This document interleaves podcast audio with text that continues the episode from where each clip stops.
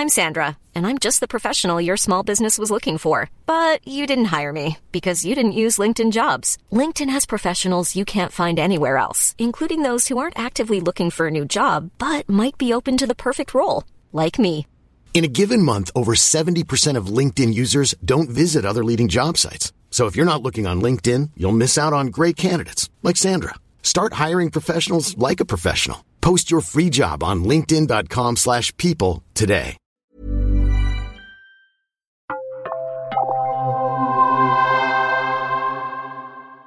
Hello, and welcome to the Mistholme Museum of Mystery, Morbidity, and Mortality.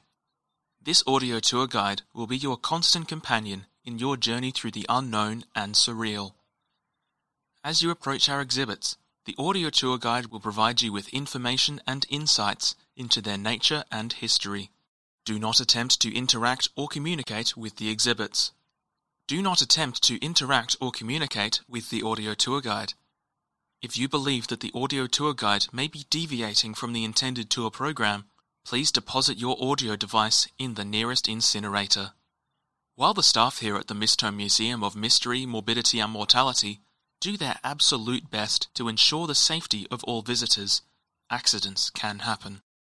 The museum is not liable for any injury, death, or embiggening that may occur during your visit.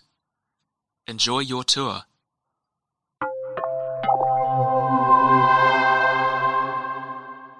Oh, look, it's Bull.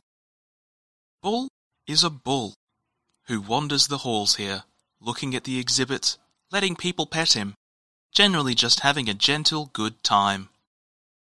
If you've ever heard of the phrase, a bull in a china shop, it's believed that it was inspired by Bull here, though he's never been anywhere near so destructive as that idiom implies.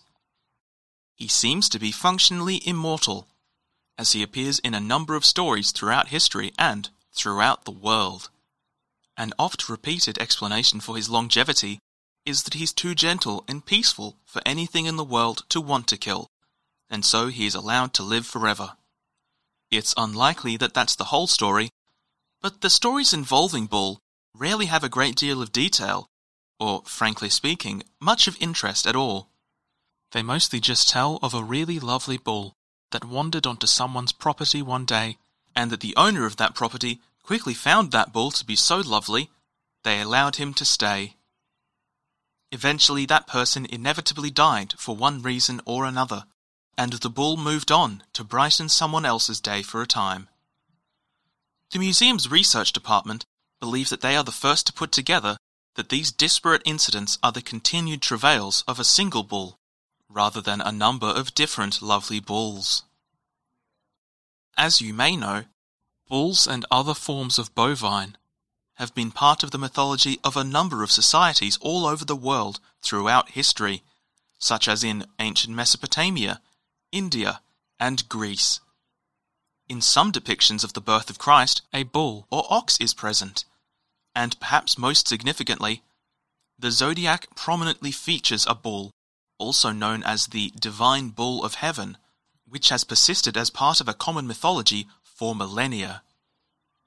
Now, Proving that all of these were inspired by Bull here would be very difficult indeed, not to mention potentially offensive to a great many people. But there is a commonality there worth mentioning. In addition, it is believed that many folk tales are inspired by, or are even garbled retellings, of true encounters with Bull.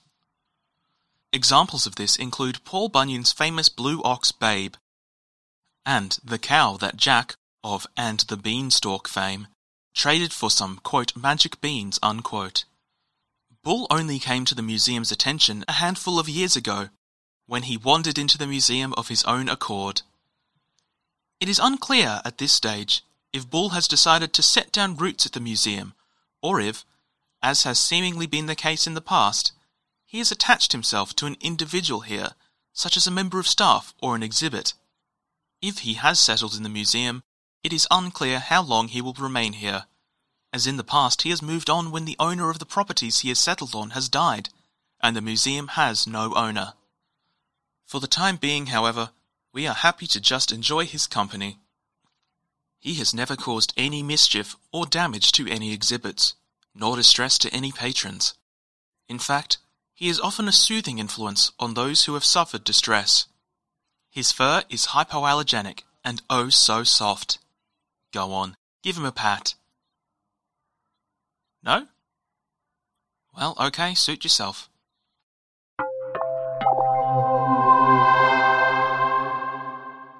Oh, I like this one. This mannequin is dressed in black fabric, with a cowl atop its head, claws on the fingers of its gloves, and strange mechanical boots on its feet.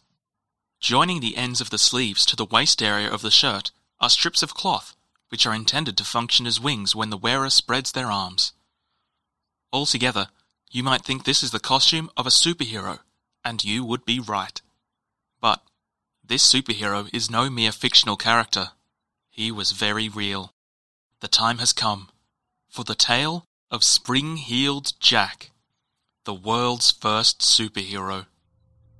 Now, before you say anything, you may be aware of the traditionally told story of Spring Heeled Jack, and so you might take issue with my description of him as a superhero. This is understandable, as there has been a great deal of well, I don't want to say slander, so let's call it a series of misunderstandings. The more well known version of Spring Heeled Jack's tale is one of a terrifying spectre of the night, a man whose frightful visage terrified dozens of London's innocent young women in the late 1930s. With metal claws and glowing eyes and the voice of the devil himself, and whenever upstanding citizens intervened, he simply disappeared, leaping over high walls and vanishing into the night. The numerous reported sightings of Spring Heeled Jack are typically put down to some combination of hoax and shared delusion. The truth of the matter is somewhat more complicated. The truth is, Jack was just a man. An earnest, well meaning, romantic young man from Paris named Jacques. Growing up, he had heard stories from his parents about how terrible life was across the Channel of how the young women of London feared for their lives as they walked the streets at night. In particular, one story his mother often told him was that of the London Monster, an individual that had harassed and even attacked many young London ladies a few decades earlier, only being apprehended after several years by a hopeful suitor of one of his victims. His mother intended to instill in young Jacques a sense of national pride and a healthy disdain for the English, she had a rather different effect, however. Jacques grew up with a great sympathy in his heart for the poor young ladies of London, that they should have to live in such fear. And instead of despising England as a whole, he hated only those who would behave so untowardly towards its women. And so, perhaps inevitably, Jacques decided he would put a stop to this horrible behaviour. He would be a saviour to the ladies of London, a stalwart defender of their honour and virtue, and a bulwark against the forces of evil who sought to do them harm. Shortly after reaching adulthood, he said goodbye to his baffled and concerned parents and boarded a ship to England. Upon arrival, Jacques was detained at the customs house for some time, as the agents believed that his stated purpose of visit, to protect London's ladies from terror at the hand of scoundrels, was some sort of code or euphemism for the engagement of sex workers. When they figured out he was being totally sincere, they detained him for some more time so that they could call in as many of their colleagues as they could to laugh and taunt the silly Frenchman. Jacques didn't mind, though. He had expected this sort of uncouth behaviour from the men of London. That was why he was needed, after all. When he was finally allowed to exit the customs house, Jacques stepped onto the sidewalk and closed his eyes, taking in a deep breath of the musty dockside air. When he opened his eyes, he saw the young man who had just stolen his wallet dart across the street and disappear into a crowd of pedestrians. He called out in alarm, shouting that there was a thief as he began to make chase. The people around him didn't pay him much notice, however, and they paid little more when he was promptly knocked to the ground by a passing horse drawn carriage. By the time he got to his feet, the culprit had disappeared into the crowd, and he was left with the little money he'd stowed in the bottom of his luggage. he arrived at his accommodation just as dusk was falling. It was a cramped, musty, and run down little third floor flat, but it would suffice for now as a base of operations. And besides, with most of his money and possessions having been reappropriated by the locals at the docks, it was also the best he could afford right now. Jacques was almost trembling with excitement as he prepared for his first night as London's saviour. In the time it had taken him to walk to his flat, he had seen no fewer than three instances of young ladies being harassed by strange men, and that was in broad daylight. He shuddered to think what it would be like once the sun went down and the real freaks came out. Fortunately, he would be there as well, clad in black, with a cowl and mask and gloves whose fingers contained the tips of needles he had stolen from his mother. The pièce de résistance of this costume, however, was the boots. His father was a cobbler, and a good one at that, but he was rather unimaginative and safe in the types of shoes he made. Throughout his youth, Jacques had brought to him new and exciting innovations in the field of shoemaking. But his father had rejected them all as, quote, silly, unquote. Jacques had abandoned most of these prototypes when he left Paris, but he had brought one pair with him, a pair which utilized a complex internal set of springs in order to significantly increase the speed and jumping ability of the wearer. These would be what gave him an edge over the scum of London, the most important part of the entire outfit. He had meticulously crafted this get-up with the intent of striking fear into the hearts of his foes, to evoke the idea of a creature of the night coming to smite the unjust. Note, you may be thinking to yourself, hmm, this spooky black costume with a cowl and mask intended to strike fear into the hearts of the unjust sounds an awful lot like a certain fictional character who shall not be named. This is understandable. However, the museum's legal advisors would like to firmly state that the tale of Spring-Heel Jack is in no way related to whatever it is that you're thinking of, and that any claims to the contrary are spurious and libelous, and this story predates the one you're thinking of, so don't even think about suing us. I may be paraphrasing there. Anyway, that night, Jacques left his apartment via a zipline he had set up from his flat's window and got to work. He ran across the rooftops of South London, watching over ladies as they went about their business, searching for any who dared interfere. He stalked above the darkened streets and alleyways, ever vigilant, ever ready to leap into action. But though he searched all night, he saw not a single assault, nor even any thugs lying in wait. He saw only people going about their business, and occasionally exclaiming in what he assumed was delight when they saw him watching. The same went for the next night, and the next. On the fourth night, he saw someone snatch a lady's purse, but his attempt to apprehend the culprit proved unsuccessful. By the end of his first week, Jacques was beginning to lose hope. He had failed, thus far, to make things any safer in London, and in fact, it seemed as though the situation had been rather exaggerated to him by his parents. The little money that hadn't been stolen would soon run out, and he was already bracing himself for the humiliation of returning home with nothing to show for himself. Then, as he leaned against a chimney and scowled menacingly down at the street below, his moment finally arrived. A young lady was strolling down a street by herself, likely on her way to work. But at the corner she was nearing, a shadow. It could only be one thing. Some lout was waiting in this young woman's path, ready to pull her into the shadows and do God only knew what. The hair stood up on the back of Jacques' neck as he realized that the woman would reach the man before him. Thinking quickly, Jacques leapt down into the street hurting his ankle a little in the process, and lunged for the woman. He gripped her shoulders and urgently told her to flee, lest something terrible happen to her.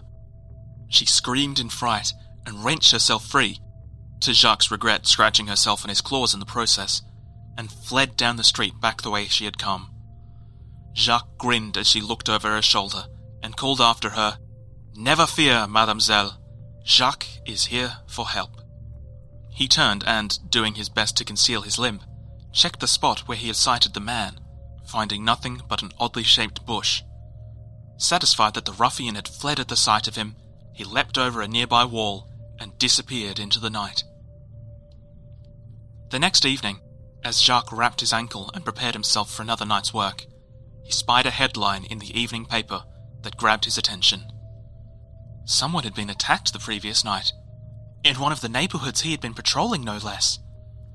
The young woman had managed to get away, but not before the attacker had savagely clawed at her and torn her clothes.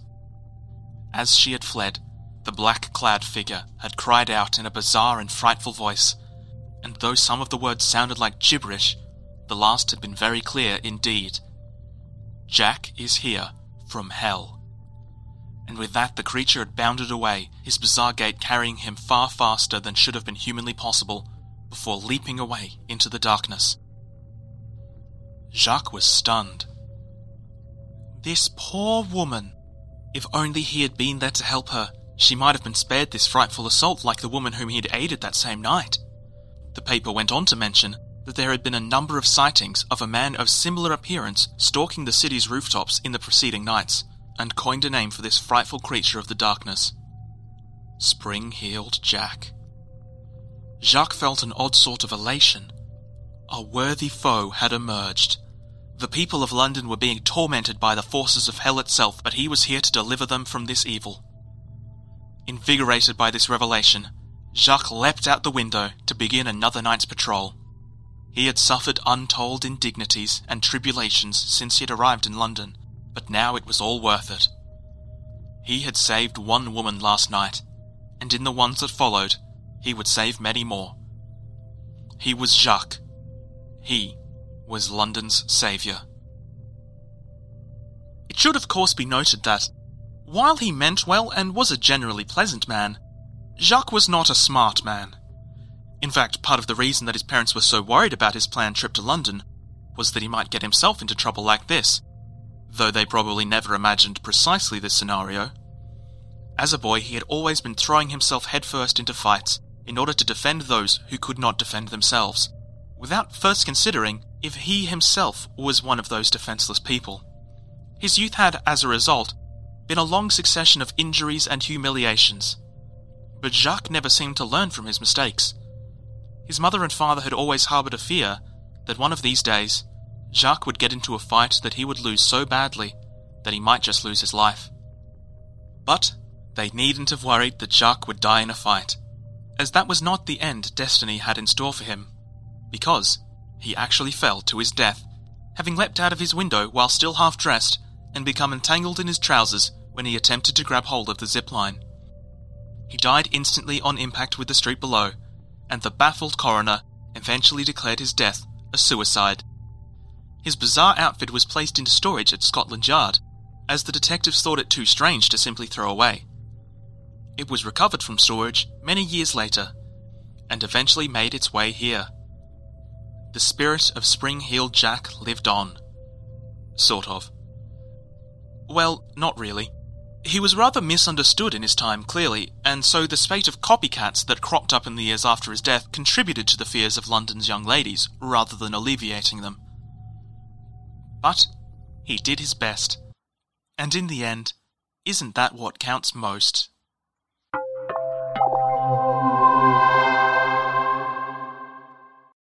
Did you hear that?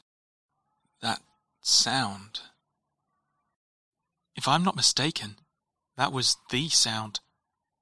Capital T, capital S. Not just any sound, the sound that appears throughout history in one form or another. Of course, perhaps I was mistaken. That's what's so tricky about the sound. It's just sound without any particular point of origin or purpose that comes in different forms and disappears as quickly as it appeared. Also, I don't hear with ears like yours, so it's entirely possible that we hear things differently, and you don't even know what I'm talking about. Or perhaps you do. There have been attempts at various points to create an exhibit based around the sound, but none have yet come to fruition. Part of the reason is that it's too difficult for the research department to determine what is and isn't a true example of the sound being heard, and getting good recordings often proves impossible. Can you imagine an exhibit about a sound where you just have to read a description of what it sounded like? That would be like listening to an audio tour guide without seeing what's being described. How absurd. The sound has been referred to by many names, largely as a result of people mistakenly believing instances of the sound to be different phenomena, as opposed to variations on a greater pattern. Indeed, there has been some debate among museum staff as to whether or not the sound is indeed one phenomenon, although that has largely been settled by the discovery of distinctive frequencies and patterns within the various iterations of the sound. And nowadays the debate is more about whether or not the sound is a natural occurrence or a conscious creation of something or someone. I'm not supposed to have opinions on that sort of thing, but I do. Secretly, I've been keeping up on all the research around the sound, and I've become kind of obsessed. I suppose maybe it's because I feel a kind of connection to it. After all, I'm also composed chiefly of sound, so maybe there's some kind of kinship there. I don't know, I admit it's silly, but I can't help it. Every time there's a report of a new iteration of the sound, I sort of geek out about it. And for a while it seems like maybe the research department is finally going to put the pieces together about the sound's origins. They never do, though which is a little disappointing to them and to myself.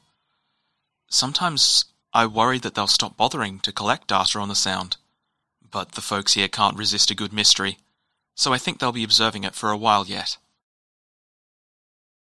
I'm really not supposed to do this. Like, really, if any museum staff heard me talking about this, it would be incinerator time for me. But I've actually come to some of my own conclusions regarding the sound. Well, not conclusions, hypotheses, I guess? Well, nobody's going to stop me from talking about it now. I think that the sound is more than just a sound. Well, sort of. It is just sound, but also it's more than just sounds. It's a living being made of sound.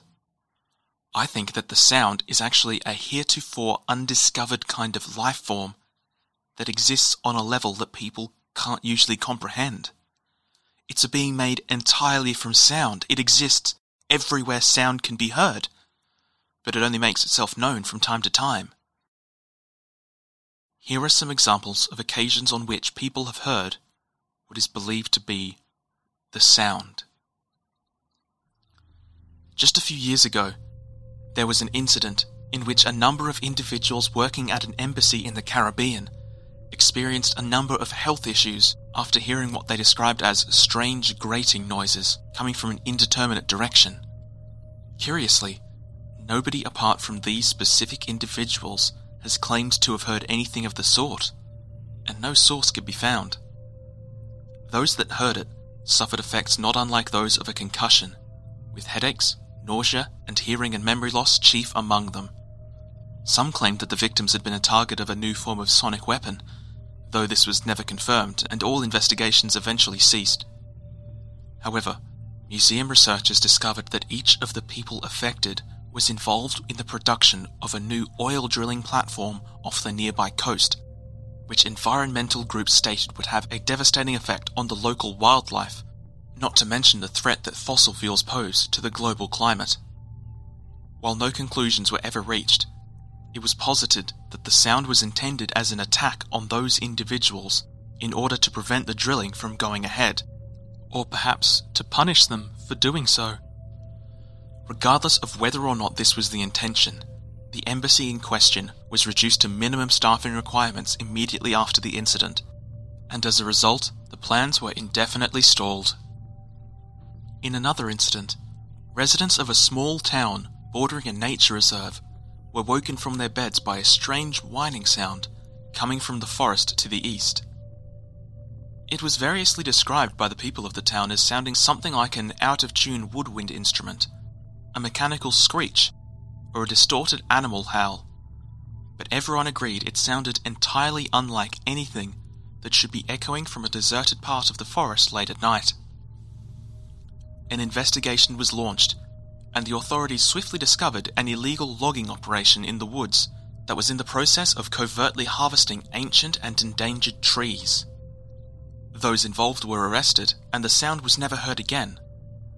But perplexingly, those involved with the logging operation insisted that they had not been in the woods when the sound had been heard, and testing showed that none of their equipment was capable of producing such a noise as had been heard by the townsfolk. The source of the sound was never determined. In ancient times, there once stood a colossal natural rock formation, described by historians who witnessed it as being beautiful beyond measure. It was utterly unique in nature, standing dozens of meters tall, twisting this way and that like smoke blowing in the breeze, evoking different emotions in everyone who beheld it, in much the same way that two different people might look at a cloud formation and see two entirely different images. It is not known how such a structure could have formed naturally, but sadly it is well known how it was destroyed. A simple earthquake that cracked its core and reduced it to rubble as it fell crashing to the ground. The people of the region were saddened by its loss at first, and in the days after the quake, many visited the site where it had once stood to pay their respects to the fallen monument. But the mourners quickly abandoned the site as it became common knowledge that the ruin was haunted. What else could explain the sinister, hollow sound that echoed throughout the area at all hours of the day, with no obvious source and regardless of the wind?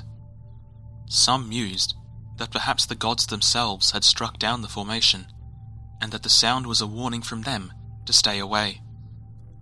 This quickly became a well known fact, and though the location of the rock formation has been lost to history, the fact of its existence, and of the strange aural phenomenon that followed its destruction, were well documented, and to this day, historians wonder at the cause.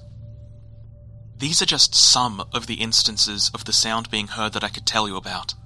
I could tell you more, but honestly, we'd be here all day, and I think I've said enough to make my point. I think that the sound is some sort of being that takes it upon itself to act as a defender of the natural world Sometimes it does what it can here and there to prevent environmental destruction, and when it can't, it mourns openly at what has been lost. But through it all, it exists only as a sound that only some can hear. And just because you can't hear a sound doesn't mean it isn't there. All around you right now, there is a cacophony of noises outside of your spectrum of hearing, and you wouldn't even know it. Maybe you've heard the sound before, as a low hum or a ringing in the back of your mind. Perhaps it's always there, and you just assumed that that's what silence sounds like. Who's to say? Maybe it's a matter of perspective.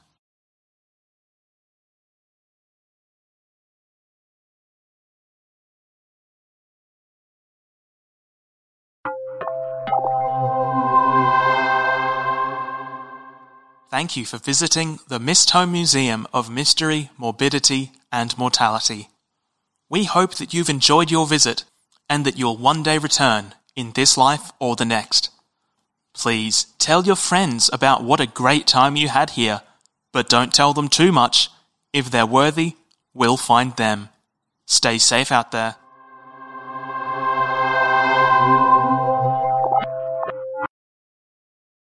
If you enjoy the Mistholme Museum of Mystery, Morbidity, and Mortality, please consider supporting the show via Patreon at patreon.com slash domguilfoyle.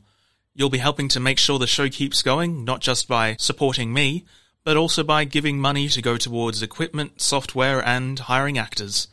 Patrons of all tiers get access to an ad-free feed and access to new episodes a week ahead of the main feed, and you'll also get access to some bonus content. Everyone who subscribes at $10 or higher will get to have their name read out at the end of the next episode that gets released.